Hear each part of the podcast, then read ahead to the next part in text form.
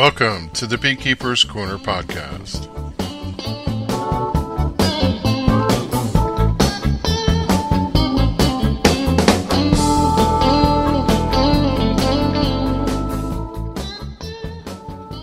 March 22nd, 2020, episode 171 Going Virtual. Hello, everyone, and welcome to the Beekeeper's Corner. I'm Kevin England. Today's show is going to be a check in episode, and honestly, it wasn't planned, but came to fruition in the past few days. And I think when you hear what it is, you'll understand why. The topic is about moving to a virtual posture.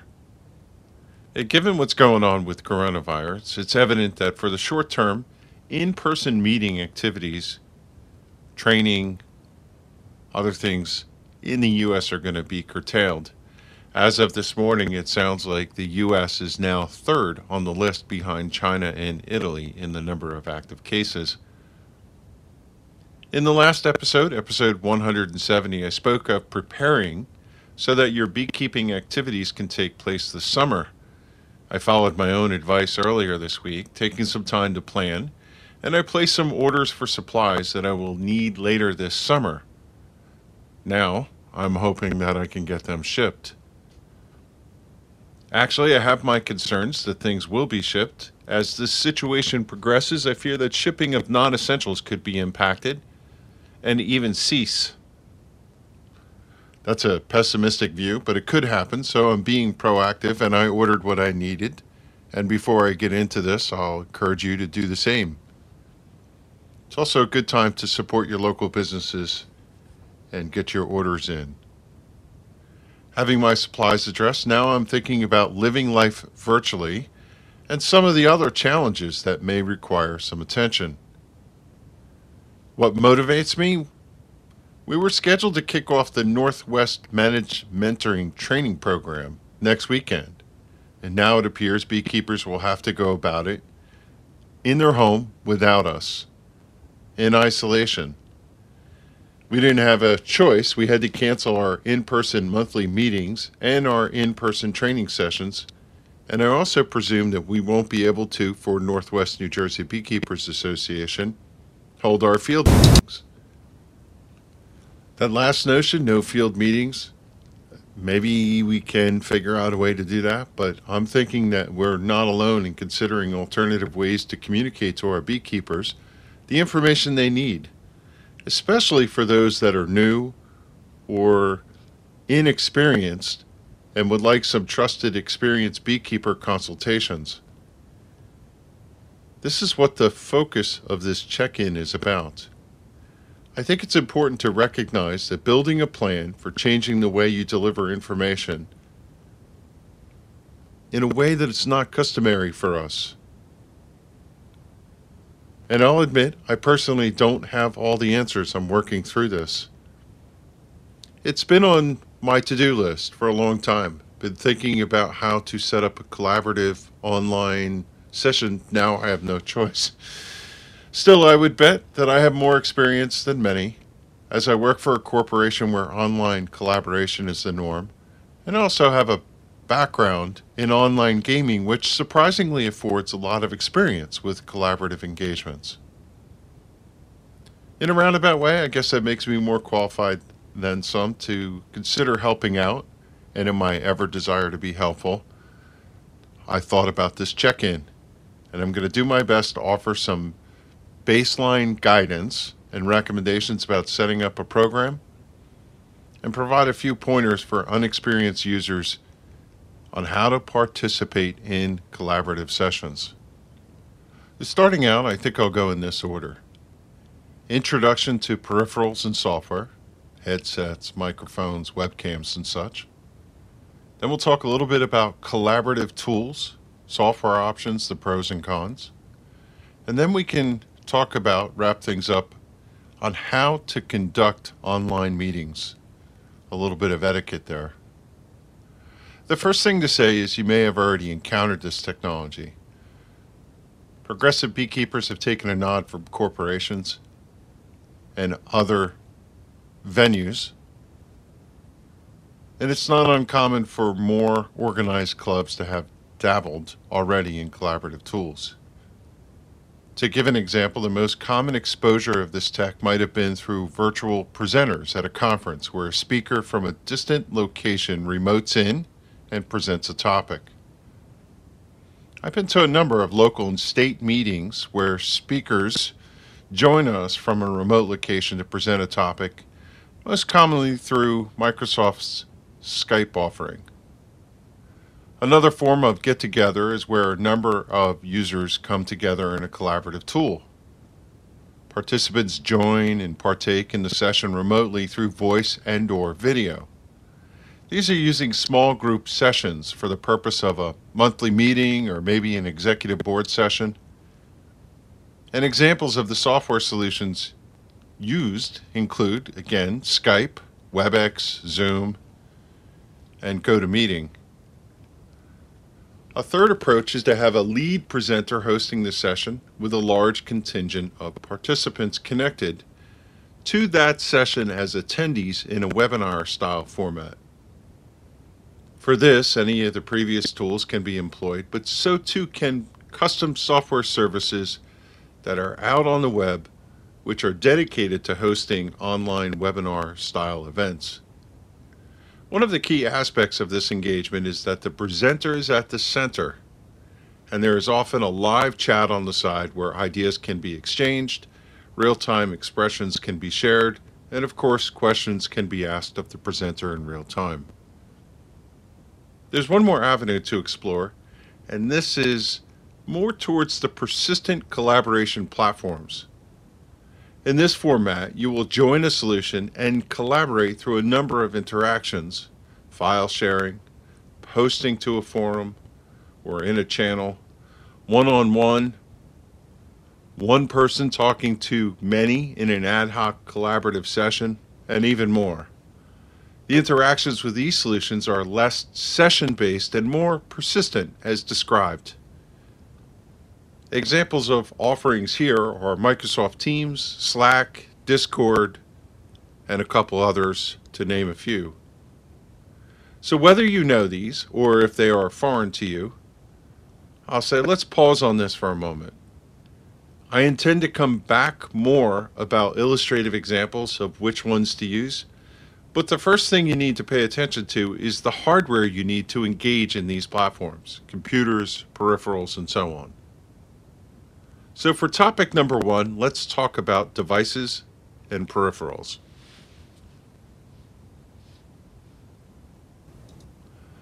So to start with, you need a device. Computers are likely a better choice for this type of work, but you can participate in meaningful ways with a mobile device like a phone or a tablet. I will express a bias on the setup that you'll probably have a better experience running a PC, specifically with Windows. Many of the collaborative tools in the marketplace have their origin in one of two forms computer gaming or corporate collaboration. Those two spaces are dominated by the Windows PC. And while Apple and Unix based devices gaming device platforms like Xbox and PlayStation. Unix, by the way, includes Android devices if you weren't aware of that. They have been ingrained in the mix. But sometimes the Apple and Unix based devices do not play well with peripherals you purchase, and your mileage may vary with gaming platforms. The net result is you end up with second tier experience when you go with something other than a PC. It's just a personal observation. The good news is, given the popularity in the last mm, five years or so to alternative machines not running Windows, if you've gone this route in your phone, tablet, gaming, the experiences are getting better and better over time, and they're not as half as bad as they used to be just a few years ago. Another side is any reasonably newer Windows PC, laptops included, should really be plug and play for the peripherals and software I'm about to talk about. In the past, um, if you bought a even decent machine, sometimes they struggled to work. But nowadays, all the computers that are offered, even in lower tier, are usually more than fast enough to handle this type of interaction. Let's move to peripherals, headsets and headphones. Kicking it off, I want to talk about headsets. Headsets provide the combination of microphone and speakers for you to hear who you are collaborating with. I want to refer to that combination of a microphone and speaker as a headset. In contrast, if it's just speakers for your ears, we'll refer to those as earphones. Just so when I'm talking, there's no mix up in nomenclature. My recommendation is you go for a quality headset and microphones. You'll be well served to get a quality headset, and I'm going to address a consideration of this approach, which is how you look wearing one when you're on a camera. Now, there's no getting around it. Sometimes people just look goofy wearing a headset. My recommendation is get over it. Believe it or not, sound is the most important thing. Because, well, you're trying to communicate.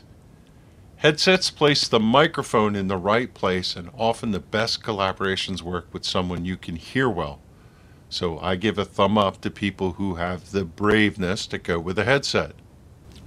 So it's true, when you use a webcam, you might look a little geeky, but fact of the matter is, you're going to find that a lot of people are doing this because they want to hear well. And when everybody's doing it, you don't look as goofy. And honestly, it becomes you're you're a little small postage stamp in the middle of this sea of people. People don't even notice. So don't worry about that. For the word quality that I used, you want a quality headset for the purpose of obtaining a good microphone. As a rule, if you spend a little more money on a headset, it will likely have a better quality sound in your ears and a microphone if you take care of it, you're going to have it for years. And if you buy a poor one, you're going to regret it later that you didn't spend a few more dollars on it in your one time purchase. And I'll say it again when you're in a virtual session, you want to have the best quality sound that you can get. Another alternative is to go the headphone and microphone combination route. There's another option if you don't want to wear a headset, and that's to source a microphone to put on your desk. And you either use earphones or room speakers for the collaborative sessions. But I have to give a warning that you should know sometimes that the room speakers come back through the microphones in your setup and they cause disruption in the call. By earphones, as I said before, I'll describe them simply as speakers that cover your ear and remind you that they don't have a microphone. If that sounds old fashioned, then source earbuds. To me, they're interchangeable, and if you would like to look a little less geekish, you can go with earbuds instead of a headphone. Let's talk about distortion feedback. In these instances, the one where audio problems crop up, you have to be technically savvy to understand how to balance this, meaning the sound that's coming out of your speakers and anything that can make its way into your microphone and cause this warbling effect to everybody on the call. The easiest way to address it is to switch to a headset because the headset's playing into your ears and not out loud. And the fallback is to use earphones they don't play out loud either. You're negating the possibility that the sound's going to get to your microphone that you're using. And if you're not clear on how to tweak your sound in your settings on your PC, you, you might want to go that route or make sure you do your homework to understand how to tweak it so you're not getting it and test it before you subject everybody to sound one of the key things that happens is you talk, it goes into the microphone, it comes back out through your speaker, and back into your microphone, and you'll say hello, and what will end up is you'll say hello, and it'll go hello, hello, hello, hello, hello. How are you? How are you? How are you? How are you? Doing, doing, doing, doing. And you'll hear somebody guaranteed do this if they don't understand how to set their sound settings up. It's very frustrating as a listener on the other end to put up with that with somebody who's not got their sound correctly. So don't be that person.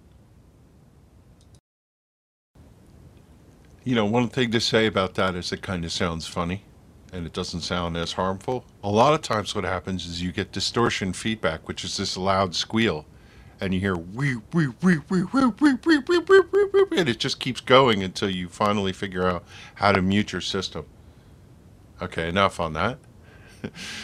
what about recommendations? What what should you get? Do I have a recommendation for a headset? I feel like it's a slippery slope to try that as everyone brings different requirements to the party. And the perception of how much someone wishes to spend varies, especially when there's cheaper things in the marketplace and you're trying to find that right price point. And sound, microphone, is such a subjective thing, it's hard to make a recommendation and not draw a lot of feedback of people yelling at me. Let me go this route. This is what I'll do through this. I'll share with you the purchase of things that are, I consider, just right. They're not the best of the best of the best, sir. That's not the way I do it. In fact, they're good quality, moderate, or a little better, but they're quality. That's the recommendation. Don't buy the lowest one, don't buy the most expensive one middle of the road. This is a Kevin moment. One of my favorite phrases in the world is good enough is perfect. Someone taught me, and I've said this on the podcast before, that one of the most amazing things you could buy in a hardware store is a can of paint. Spray can. Psh, psh, psh, spray can. The reason being is it's made for the every man, or in this day, to be politically correct, every woman, or whatever they just work. You spray whatever you want to spray with them, and they work really well. They're made for everyday use. That's the type of equipment you want to buy. Now, if you could afford something a little bit better, okay. Or if you're doing something for a living, you're going to go upscale. Like, for example, you could buy a microphone. I'm using a higher quality one because I do podcasts. So, what I'll do is I'll share what I use, and sometimes uh, I'll share the rationale as to whether I have a better one, why it is that way or not, and then I'll make a recommendation of what would be middle of the road.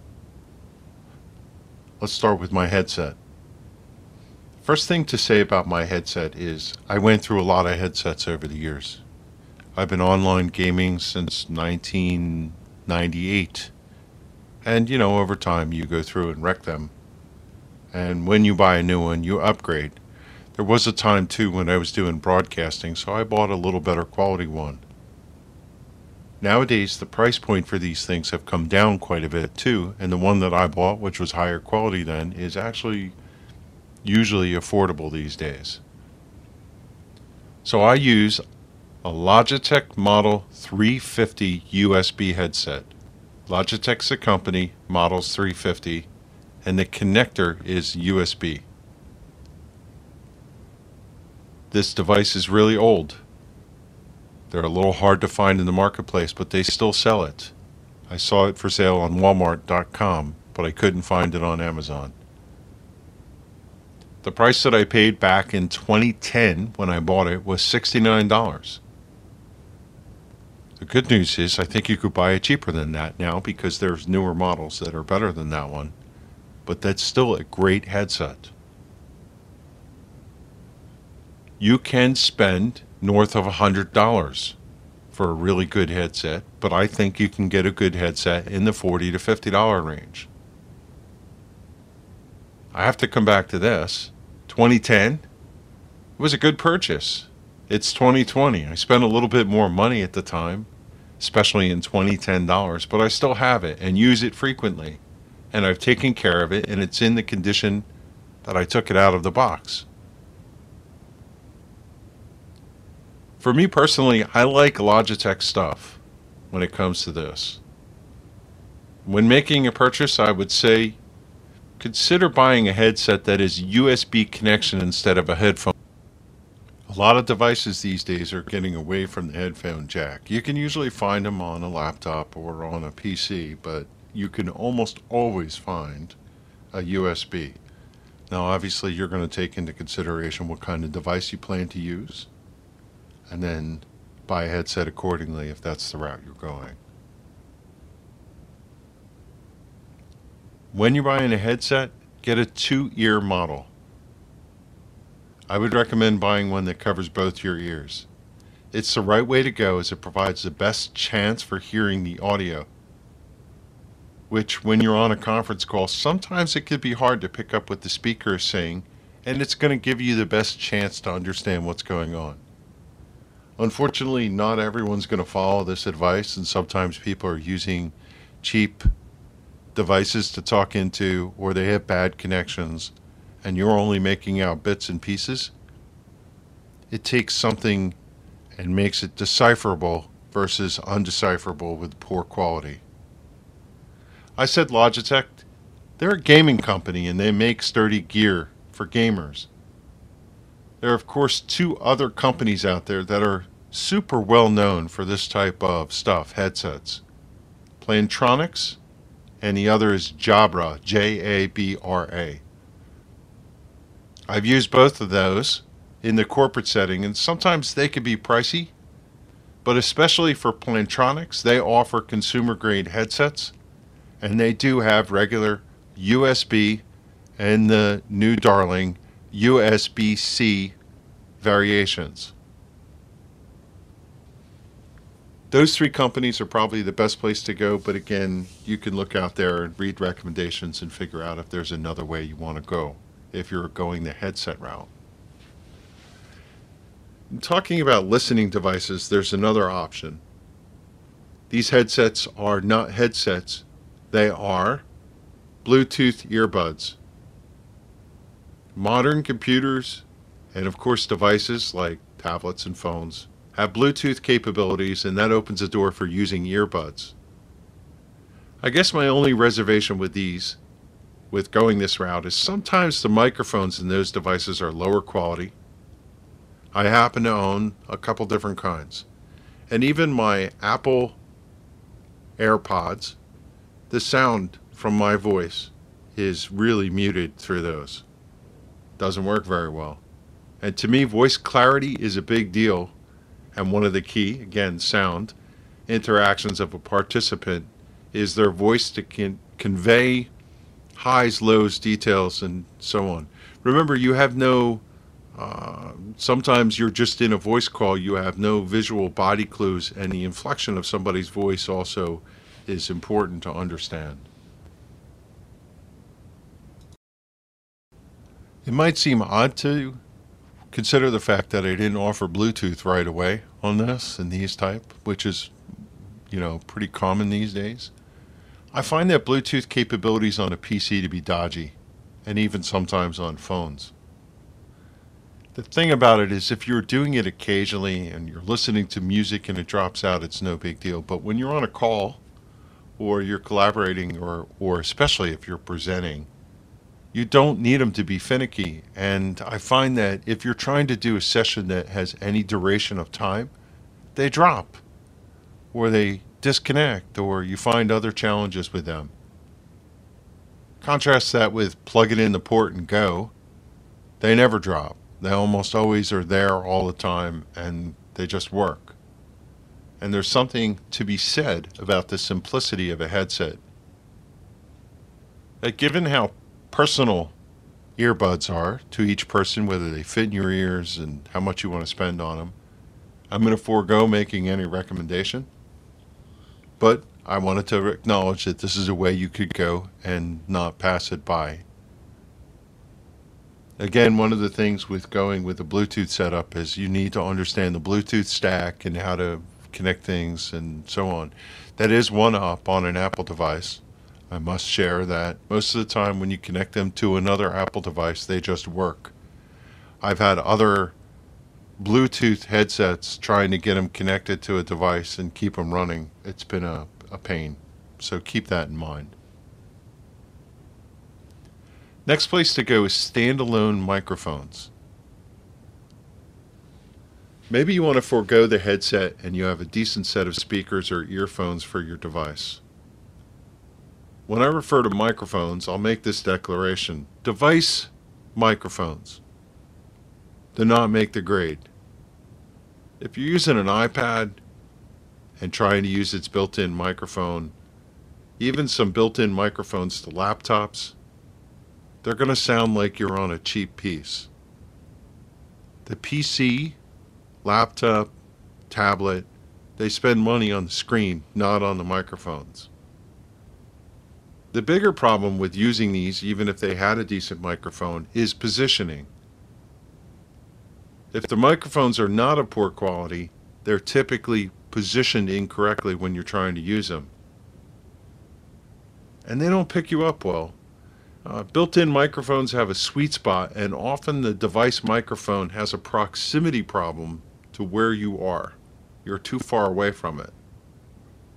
This is the thing about a headset. The microphone is pretty easy to get it to the corner of your mouth, and as such, they sound better. It's funny that even a cheap headset with a cheap microphone sounds better than a good quality microphone not set up properly. Device microphones, tablet, PC, sometimes even webcams if you don't use them right, they make it sound like you're sitting across the room and it strains listeners to lean in and try and figure out what you're talking about. They also tend not to have a lot of highs and lows, which is how we figure out what people are talking about. They tend to be a little flatter in the dynamic range. That's probably too much information, but the gist of it is device microphones are problematic. Now, there is another option non device microphones. These are dedicated PC microphones that come in many form factors. And it's complicated to make a recommendation, but I'll take a swing at it. Here, your mileage may vary by style, but I could say even some of the cheaper cost standalone microphones do a really good job. And the reason is it comes back to proximity. In this space, when you take a look, there are offerings for traditional little microphones on a stick. This is a little plastic base with a long pole with a microphone sitting on the end. Sometimes they're on solid, sometimes they're twistable shafts. And then there's the ones that are offered for sale that are developed for, wait for it, podcasters. These are usually this condenser microphone on a small tripod stand. They're not very expensive. Prices of these things, if you want to stay reasonable, come from 15 to $50. Now, they can go up to more, for sure. For the purpose of collaboration calls and presenting, it's pretty common that anything less than $50 will get the job done in the microphone thing. And you could fi- probably find a reasonable one between 30 and $50. As with the headsets here again, when you're looking for a device, do consider a USB connector for the interface. Again, the alternative is regular line in, microphone in, but you better know how to use that if you're buying one of those. I don't personally have a recommendation of one to use because I don't have one. I use this microphone that I'm talking on right now, which is a expensive recording microphone for podcasts, which I have upgraded to over a number of things, but I always started with a good microphone that was a little more expensive. Honestly, I think the key to microphones is the quality is not the quality of the microphone, but where the proximity is to your mouth. If you go out and search for podcast microphones, you'll see what I'm talking about. They're these little, they're about the size of a hot dog bun, and they're usually mounted on some sort of tripod. Those are the ones that I'm talking about, and they work pretty well.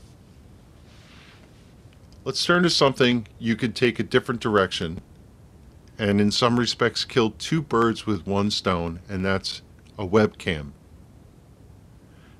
Webcams, it might be desirable to go this route. They run the gamut, and you could spend a lot of time learning about what's out there. And I don't want to confuse everyone by going down the rabbit hole talking about specs too much, but I will hit a couple keynotes so you know the basics of what to look for. Just in case you don't know what a webcam is, because sometimes people don't, they're small, compact cameras. They're often mounted somewhere above your workstation, and they provide a live video feed in the call that you're interacting on. They're typically designed to work with a PC and or anything that takes a standard USB connector. There are also wireless ones, but I don't know how great they would work for the same reasons that the Bluetooth stack didn't work well for the earbuds.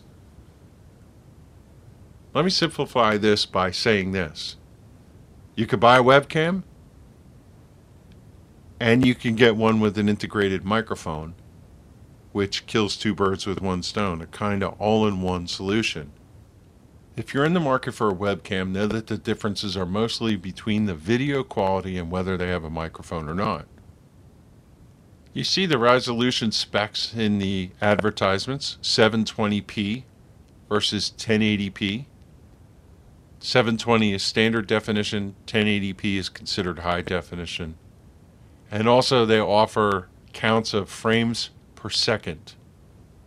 In this day and age, and since the prices have come down, you should just go with a 1080p camera. And typically, the frame rates are good enough even if you get a lower frame rate. What I use? Here again, Logitech pretty ubiquitous brand for this type of stuff. But there are others out there besides Logitech that offer webcams. I own what is middle of the road Logitech C615 615 model that I purchased in 2014. It gets the job done, but it's not the most amazing piece out there. And I could say, in contrast, Danny, my son, has a upgraded Logitech C920, which is one step above and is one of the top tier models. And admittedly, it's really, really nice. Now, he streams video games over Twitch TV, and for that, he demands a better camera. So we spend a little bit more for it. The difference here is costs. My older model still can be purchased, and it runs about $60 these days if you could find it. I should clarify that. The model that I have is outmoded. They've reproduced newer models of the same tier. So if you look for mine, it'll often tell you that there's a newer version of this particular model. But there's still some of my C615 models floating around in the marketplace.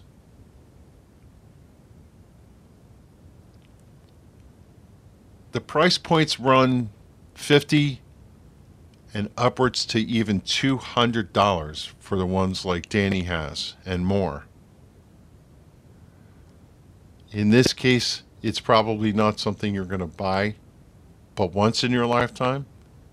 And if you could swing it, buy a better quality one. There's a little bit of bad news that's topical to this moment in time. It has to do with availability. Considering that everyone has been sequestered at home, coronavirus is sheltering people to work from home, and a lot of the available stock for sale out in the world has been depleted. They're going to be hard to come by for a period of time. My recommendation here is if you're able to find one, spend what your budget will afford and buy a better quality one if you can swing it. To be honest, my middle of the road camera looks a little washed out and grainy when compared to Danny's crystal clear high definition one. But you know what? It suffices for now, especially for just simple collaboration calls. Would I like one like his? Sure, but good enough is perfect. All right, I'm going to wrap up here. Microphones, headsets, earbuds, webcams, all consideration in this remote access work and play style. I believe it's a reasonable enough primer, and I want to turn to tools that you could use with these, and then finish with some participation tips. But first, I got to talk about an obvious utility that is your personal phone or tablet.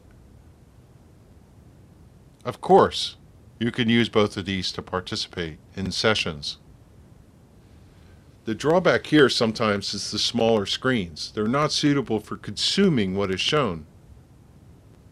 If you're watching someone's presentation on a phone and they have very busy slides, it's going to be hard. And even on a tablet, sometimes you'd be surprised how hard it is compared to a 19 or 21 or 27 inch monitor. The other thing about participating with these devices is they're in use. So, for example, you can't, um, if I'm on a PC, I can shrink the window that I'm watching where I'm collaborating with others and seeing, and I can open Microsoft Word on the side. You're not going to be able to type, record, swipe, whatever it is you do while you're using a small device. And maybe you can figure out some way to do it. That's that's possible, but typically you'd be more productive, especially if you're trying to take notes on a PC. Now, I think a lot of people lose track of the utility of old devices. And you could whip out an old phone, hook it up to your internet connection, and use that as your webcam. And connect twice. And sometimes that's a uh, problem, but in places where it's not, you could connect with your phone on one and your PC on the other and let your phone camera be your webcam. I'm just putting this out there as options. One thing I would say to you is if you're using your phone or tablet because the device microphones are not so good, if it has a headphone jack, consider using a lapel microphone. You can plug the lapel into your microphone and pin the lapel microphone right to your chest, right below your chin, and you'll get much better sound. I had to say that before moving on and make sure that I gave it consideration and think about that because almost everybody has a drawer full of older devices that you could possibly use in that way and you don't have to go out and buy equipment. I'm all for recycling. Let's move on to topic number two. This is collaboration tools. I want to discuss diversity of tools. There are different offerings out there that were created for different needs. They have a different focus. Some were created for a place to keep things in collections and then interact with them on a persistent basis. Some are suitable for presentations to an audience, and they're surrounded with adjunct capabilities in support of giving that presentation. And others are made for courseware, where you have one on one interactions. Maybe you're doing um, a study through a long course and then there's other things out there where they're just simply one on one, like Instagram, and you know those those are kind of funny in collaboration tools, but you can sometimes employ them to communicate messaging. Uh, I think about gaming platforms, which I'll talk a little bit about. I think about Mailchimp and Constant Contact and and those type of other utilities out there. But in the context of what I'm talking about today, we're going to review a few of these things and talk about how we might envision them to support this visual work style that we're talking about. First focus is on presenting. One of the bigger gaps beekeeping clubs need to close in this virtual world is how to go on supporting and communicating to beekeepers in lieu of not having face-to-face communications in a in-place meeting. Chances are your club has employed tools already. I just mentioned a couple of them MailChimp, Constant Contact. You can have a OneDrive or Google Drive, Dropbox, document stores. When it comes to writing things down and sharing information by giving artifacts to someone, a Word document, a PDF, an email, these things work really well. The gap is more around voice communication, being able to talk to someone and hold a conversation or answer questions live. It has to be said that written instructions, the emails, things like I just mentioned, they only go so far. It's just like reading a book. While you're reading a book, you're thinking of all the questions that the author did not answer. And the same thing when you're reading a how to guide and so on. The topic of beekeeping is so diverse and it's almost universal that after you read something, you'll have questions. It doesn't matter. To simply have an outlet that is trusted, that's key, is important because I'm not for sending your beekeepers off to an online forum. Now, don't get me wrong, there's many helpful people there. But if you're not well informed, you're not going to be adequately prepared to screen the good from the bad. And you could really go down some bad paths with the recommendations. I've seen people on online forums give bad recommendations just for the haha of it. And I don't find that funny, obviously. So if you get where I'm going, then you have to say that clubs, associations need a place where they can call home, a collaborative hub. If you get where I'm going, then it's almost like a private forum where you're answering the questions and people have the ability to ask a question and then a moderator can come in and answer the question. One of the benefits of this, of getting the answer from your club or association is you're probably talking to people who are local and in your neighborhood. And when you're asking things, and so much of beekeeping has to do with weather and timing, uh, you can get a proper answer from somebody who's right there with you. So, this is the what do, how do I say this? This is the home base. This is the collaboration build a permanent place where people can interact in a safe, protected environment within your association. Now, before I do this, one thing I'm going to say I'm going to try to recommend free or low cost alternatives. I do my best to call out the costs and other considerations so you can factor that in while you're trying to get things up and running. I'm going to mention ones that I know of and I'm somewhat familiar with or I have literally used. But there are so many different things out there to consider and you might want to look around um, to see what, what it is that meets your need. So the first one is wider collaboration. The tool exploration I want to talk about is Slack and Teams. Slack started this space, and Teams is Microsoft's response to it. Both offer what I'll describe in and is an industry term. It's called the freemium model. They offer some of the service for free in hopes that you'll want more and sign on for the premium plans once they convince you that the service is valuable.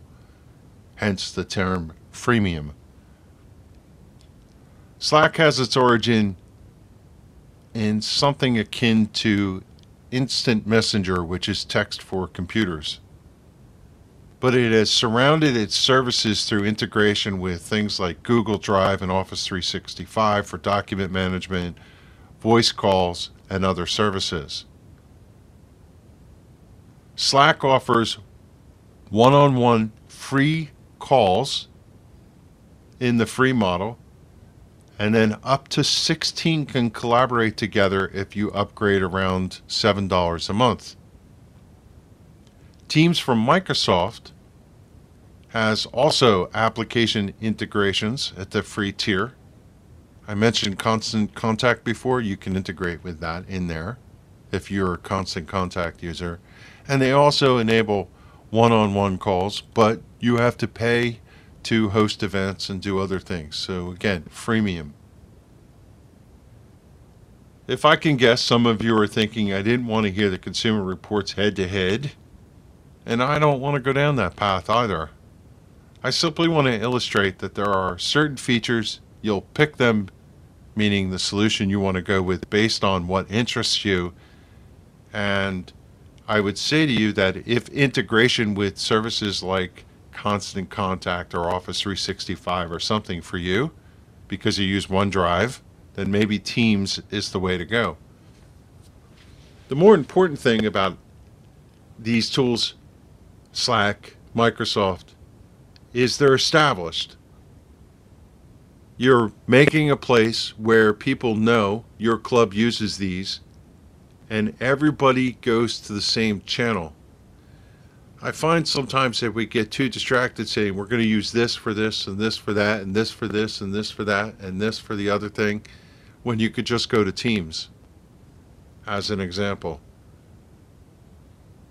So do consider that some of the platforms that offer more rounded features are actually beneficial. It gives one consistent user interface, which I think is an important consideration. Here I'm going to do something a little strange. I'm going to mention something that's really foreign, but equally compelling and in my mind, it offers another way to go that has its own appeal. I'm going to talk about a gaming centric collaboration tool that, if you're not a gamer, you probably haven't heard of it. And it's got an awkward name. It's called Discord. Discord's interesting. You can create a workplace just like Teams and Slack, and you could create channels where people can collaborate through text um, meaning like text messages back and forth like a forum. Or you could set up voice channels where you can meet with one person, meaning a one on one, or you could come together as a group of people to discuss a topic. Another thing that Discord offers, that so does Teams and Slack, is screen sharing. It makes an interesting choice. The thing I would say to you is you should play around with each of these and figure out which one suits your style, and then make a choice to do a trial with a small group of your users. You want to look at it from the aspect of ease of use, ease of administration, and the perspective that if you did want to upgrade to other tiers and start paying a monthly service, how much is it going to cost? Now, one thing that I'll say that I feel like Discord has better, even than a company as big as Microsoft and their teams, is that gamers do not tolerate a solution that doesn't work. And the code that supports Discord in the background is really well written. And I'll just say that the tool works. I've used it for years, and there's something to be said about that. There's another thing about Discord in the context of the features that you get versus the freemium model with Microsoft Teams or Slack. Gamers are cheap. They don't have a lot of money.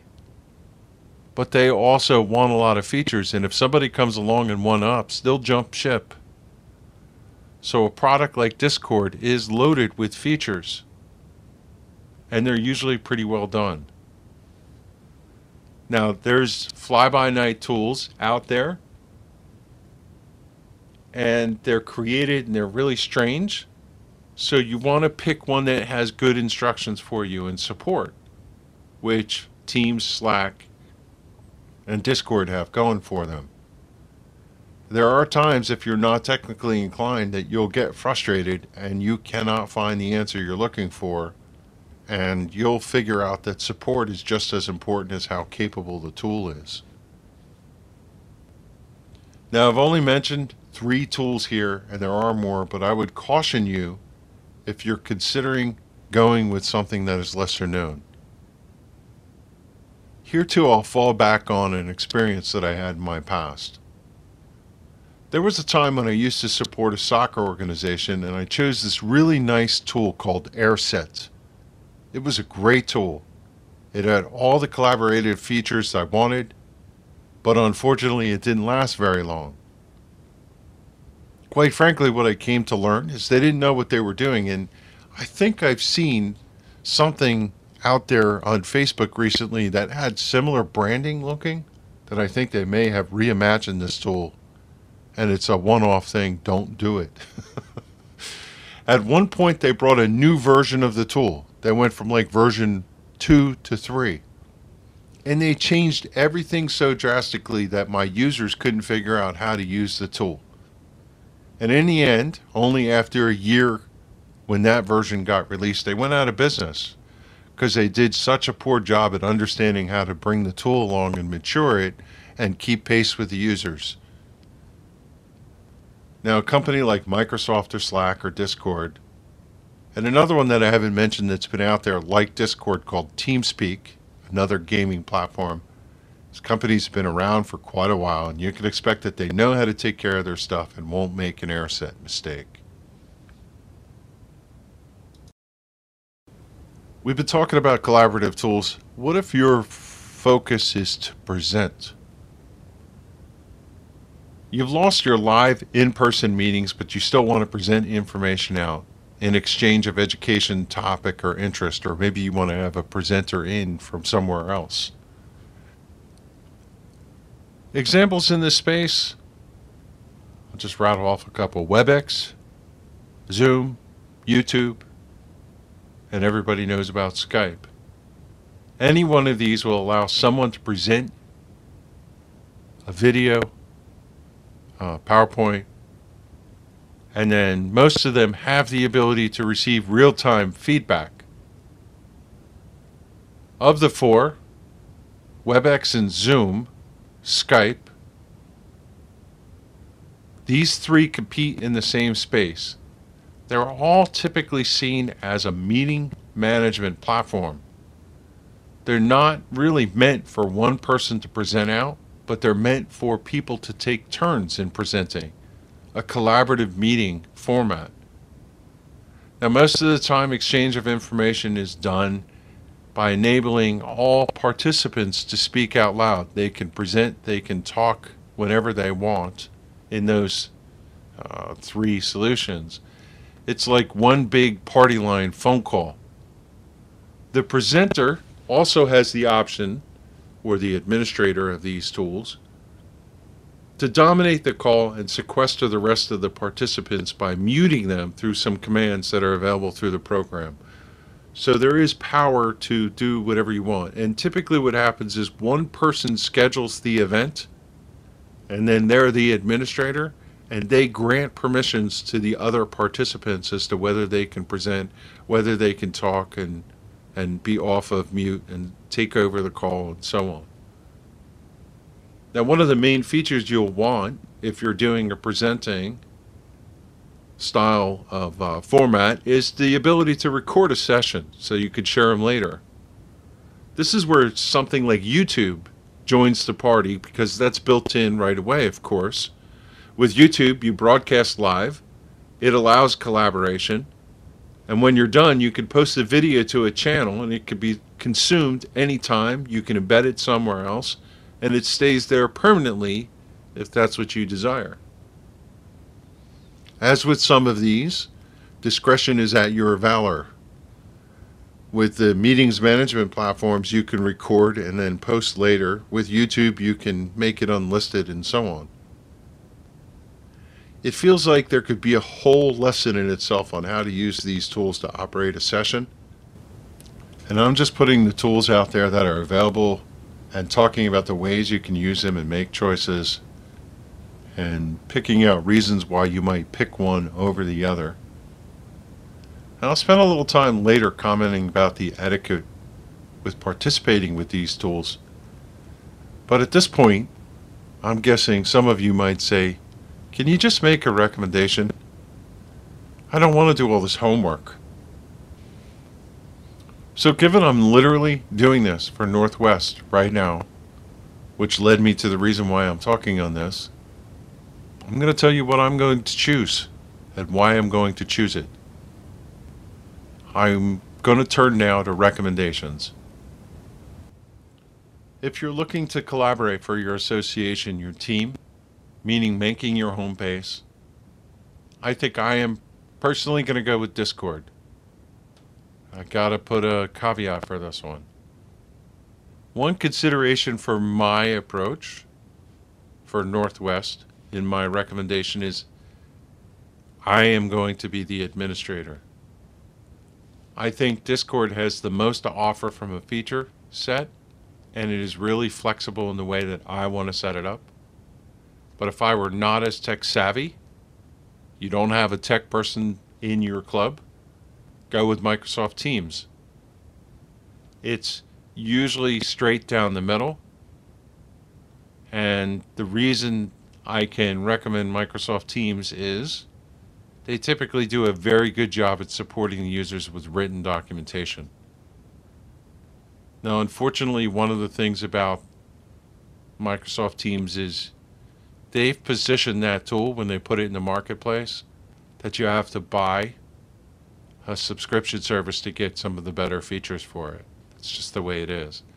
But even its simplified tier has a lot to offer, and it's probably the easiest barrier to entry if you're looking to do this and you're not really confident about it. Now, I'm going to say this, and it's a selfish notion. I'm not also picking Teams for one particular reason.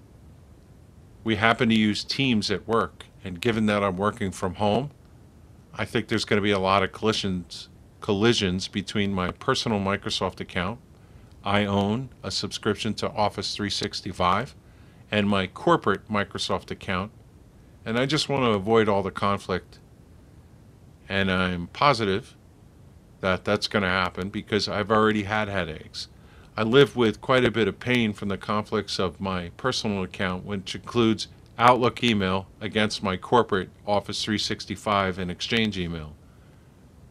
It's really such a mess that it's forcing me not to consider Teams for the club. But that's my personal situation. Don't bring my baggage into your suggestions. Anyway, if you're all about capturing presentations, this is the recommendation. I like Zoom. I've used others, Skype, for example, and WebEx. To me, when you're hosting these online sessions, Zoom is always the best. We use Skype at work. I've used WebEx. Zoom always trumps both of them. From the viewpoint of the presenter and from the viewpoint of the attendee, Zoom always has a more reliable connection and, in my mind, better features to interact with through their dashboard. My guess is they benefit from being the newest player in this space, but for what it's worth, they do a really good job. Now, Microsoft just wrote Microsoft Teams over the last couple years, and their presentation stuff is getting better, and I think they're going to walk away from Skype at some point, and you could look for them to grow. So if you're looking at Teams from a home base, it might also be a good choice for capturing presentations.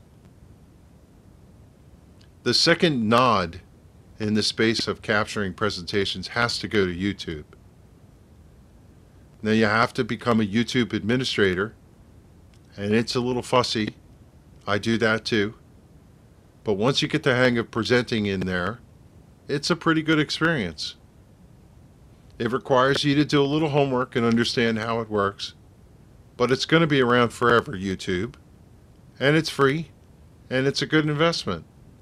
And the other thing with YouTube is you can create your videos offline and then just simply upload them. So you can tailor the content. You don't have to do a live on the spot. Oh my God, what am I going to say? I'm nervous about public presenting. You could record things on the side with a webcam or a camera, get them pixel perfect, and then go ahead and upload them and get them the way you want.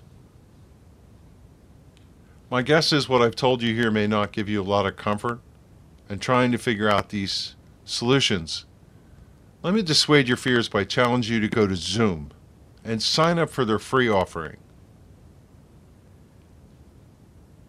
Do this. Commit for an hour playing around, creating a meeting, learning how to record it, learning how to close it out. Get familiar with its features. Honestly, I don't think it's going to take you an hour to get familiar with it.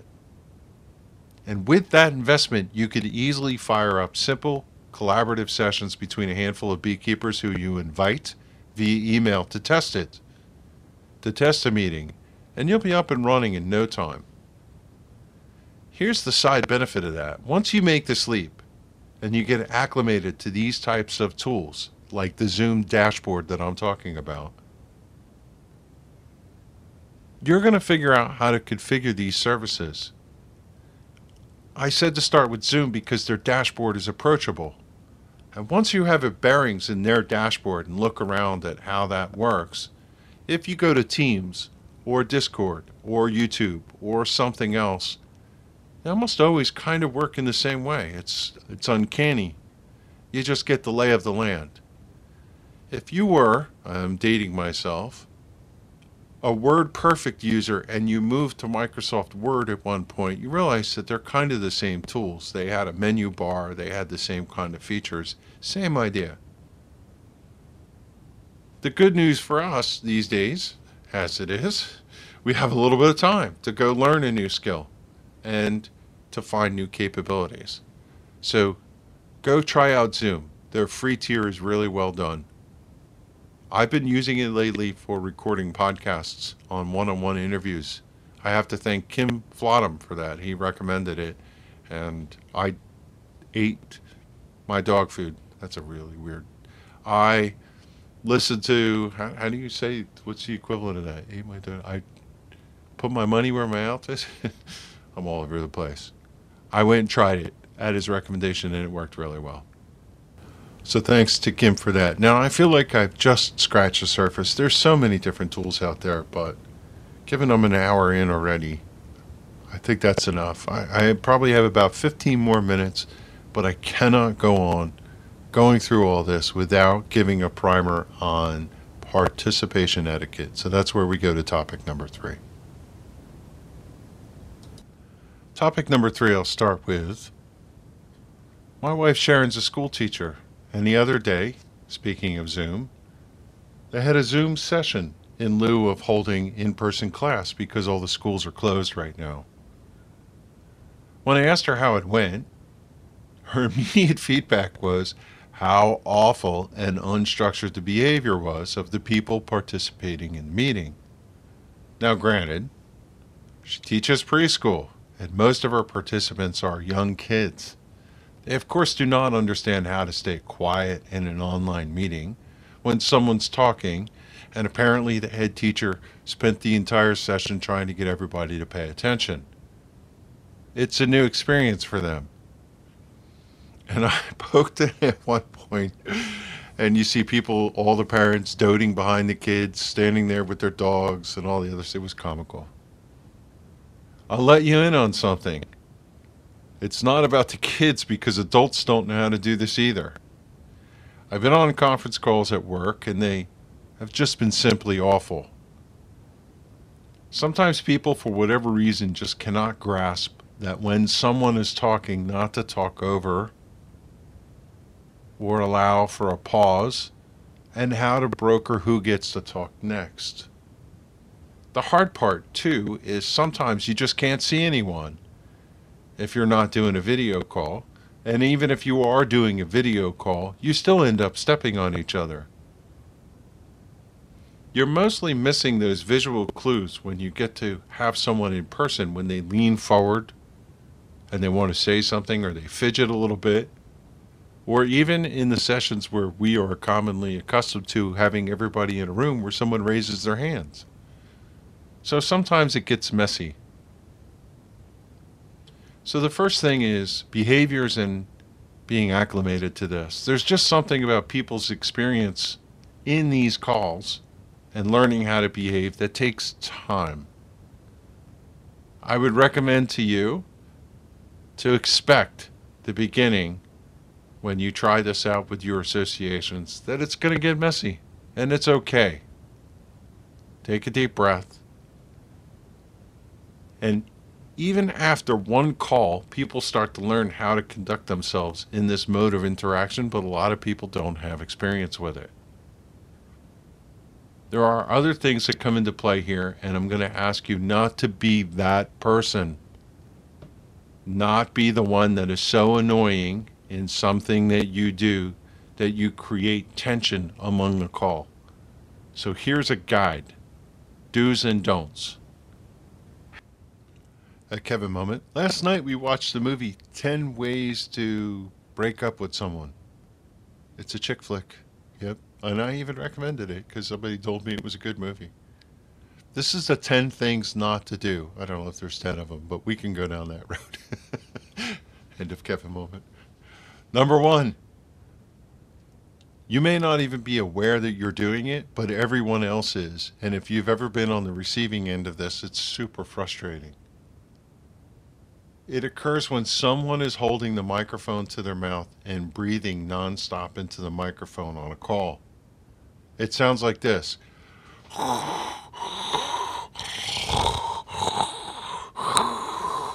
And it's simply awful. Wasn't that awful? Sorry. It's awful for anybody that's participating. So don't be a mouth breather. That's number one.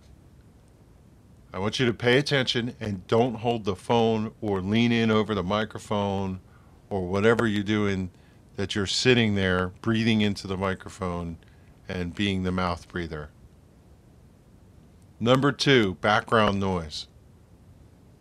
Hey, this is harder said than done, I know, but the next thing to consider is just background noise. Kids come in while you're on the phone, you're on your video, and you drop the camera or knock it over.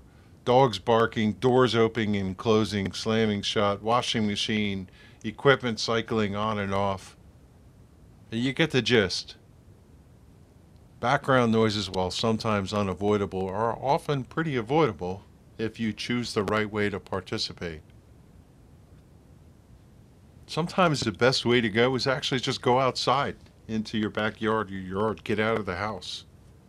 Consider the quiet place. I have literally stepped into a closet or into a bathroom, as funny as that sounds, to get into a quiet place. Bathroom's always a place where you can get alone. So keep that in mind. Now, on the other hand, don't let the bathroom be your background noise. Uh, I'll just leave it at that. and that comes to tip number three mute. oh, that was funny. All right. The number one thing you could do to help your cause is mute your device when you're not speaking. Let me repeat that again. Mute your phone, mute your computer, mute your whatever when you're not speaking. An added benefit of muting your device when you're not talking is you lower the risk of the microphone hearing the call come out through the air and creating that feedback loop, which again is uncomfortable to the listener and for the entire audience of the call. It's sage wisdom to mute your device when you're not actively speaking. But it leads to number four. I think I'm on number four. There's a tendency when participating in these calls to be distracted. It's just human nature. You zone out or you have an interruption. It's easy to get called upon.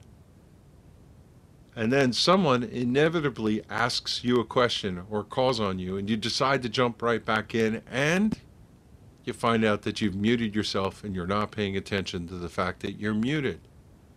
The point here is you have to stay invested in the call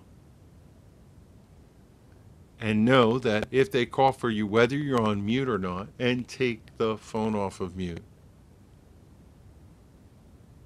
It's really frustrating to, one, be the person who's telling this great and wonderful response, only to find out that nobody hears it.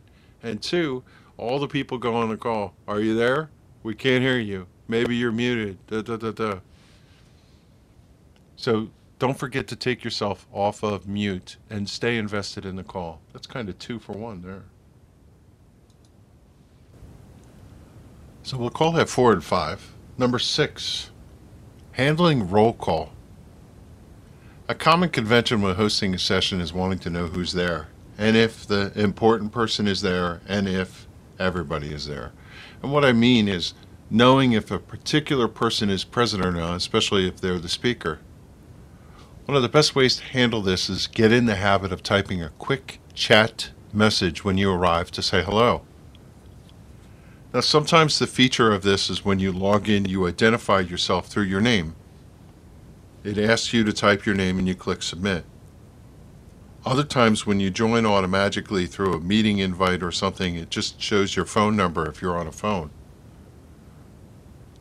If you know that you're presenting your name every time you type, it says your name, then just say hi. If you're presenting as a phone number, it's helpful for people to know who they're talking to. So put hi, this is Kevin Inglin, your name, so that people know what's going on. What this facilitates is it prevents the moderator or somebody from that annoying habit. Is so and so here? Is so and so here? Anybody here from so and so? It becomes really tedious after a bunch of sessions. And don't be the one who keeps asking, Hi, who joined? Hi, who joined? Hi, who joined? Hi, who joined? After every beep when someone comes in. That gets really annoying over time. I have scars, can you tell? Number seven, check if you're sharing your screen. Another dynamic that has to do with screen sharing is you have to recognize that everybody's dialing in with different connections that have different capabilities. Some are on super fast internet, and others might be dialing in on their phone network or other cell phone. One of the major features in a lot of these things is to be able to share your screen. And when you share your screen, it takes a moment for it to appear. If you're a presenter you might have a concern as to whether you're sharing properly or not. It gets tricky sometimes to figure out whether you're sharing the right screen and if the sharing is turned on. You can simply ask someone, Can you see my screen? And the first one that asks, You're good to go. It's a common convention and it happens. There's another part, number eight, is you need to give time for the sharing to catch up. Given that we just said people come in on different connections, you got to give a moment for that screen to appear, and you have to give a moment for the solution to re render your screen when you move the presentation in any way. Sometimes you're presenting a PowerPoint presentation, for example, and you click to the next slide it's not instantaneous for some people, and you have to give a moment for it to catch up. Don't be that person when you're presenting, say, a PowerPoint presentation or a spreadsheet or something, where you have your hand on the mouse and with your nervous energy, you're scrolling up, you're scrolling down, you're scrolling down, you're moving your mouse, you're moving around. Da, da. What's happening is the rendering is not keeping up, and it either freezes or people can't see it, or you've scrolled down and you're sitting there scrolling and talking about something and people can't see what you're talking about. Move your screen and then freeze. Give it a moment, a pregnant pause, and then talk about it. And if you follow that technique, chances are people have caught up to you and they can lock in and read what you're talking about. And they don't have that jitter from you rolling around. So the tip there is give time for the sharing to catch up. Number nine of 10, handling questions. A lot of times you want to facilitate questions in these sessions.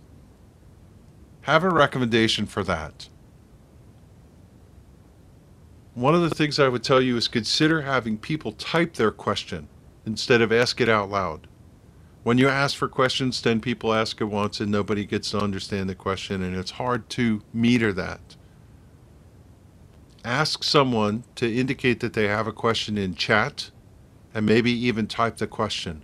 And then you could call on them and successfully broker a bunch of people who you can't see and address their questions one by one. The other thing that's a benefit of this is that you could pick and choose what questions come in if there's too many questions and not enough time to answer them all and everybody gets to see the question that was asked by watching the chat window. So there's a lot of good reason for this. An additional adjunct to this, number 10, is use a moderator. when you're in a session where you know you're going to get more questions than you can handle, have someone moderate the questions for you. Tell someone to receive the questions in some way, and then they can post the questions to the chat. And if you're the presenter, a lot of times you could just glance over and see which question the moderator has teed up for you. Or the moderator can take all the questions in the chat because sometimes the presenter can't see the chat window they're presenting and they can say, I have a question, and relay the question the best they can. That's really a good way to go when you have a big presentation with a guest speaker and there's so many questions that the moderator is going to have to fill in for that. That's 10 things, some of them not to do, some of them to do. It's not your 10 things not to do, I guess, but that's a good start. Uh, again, hmm, you could go on with a bunch of these, but I said I was going to keep it to 15 minutes, and I'm at 116. Closing comments. So, given that for work, I've been through thousands of these collaborative and training sessions over my 20 years, and not to mention meetings that go on every day. I could keep going, but I think this is a good place to leave it. I am positive 100% that I've left out a ton of good suggestions, but this is food for thought. And it was a check in episode, and I got it out of my brain, and now you have it. It might be a good idea for you to listen to this and then share it with your association or friends. And, you know, this is something that I will say because I'll come back to manage mentoring. One of the primary things I wanted to do was create a mentoring space where people can collaborate and ask questions in a safe and moderated environment for mentors. And that's ultimately what I plan to do. So I thought uh, this would be a good topic to talk about, and I'm surprised that I found so much to talk about, and I'm glad I did. I hope you found it useful. If you have things to share that I have absolutely missed and you need to share that with me, send your feedback. Kevin at bkcorner.org is my email address. And I look forward to hearing anything, and I could do follow ups in future episodes if, if something good comes through. So don't hesitate to send it to me. Like our beloved bees, when beekeepers go together, we can accomplish great things. Thanks for listening, everyone, and be well.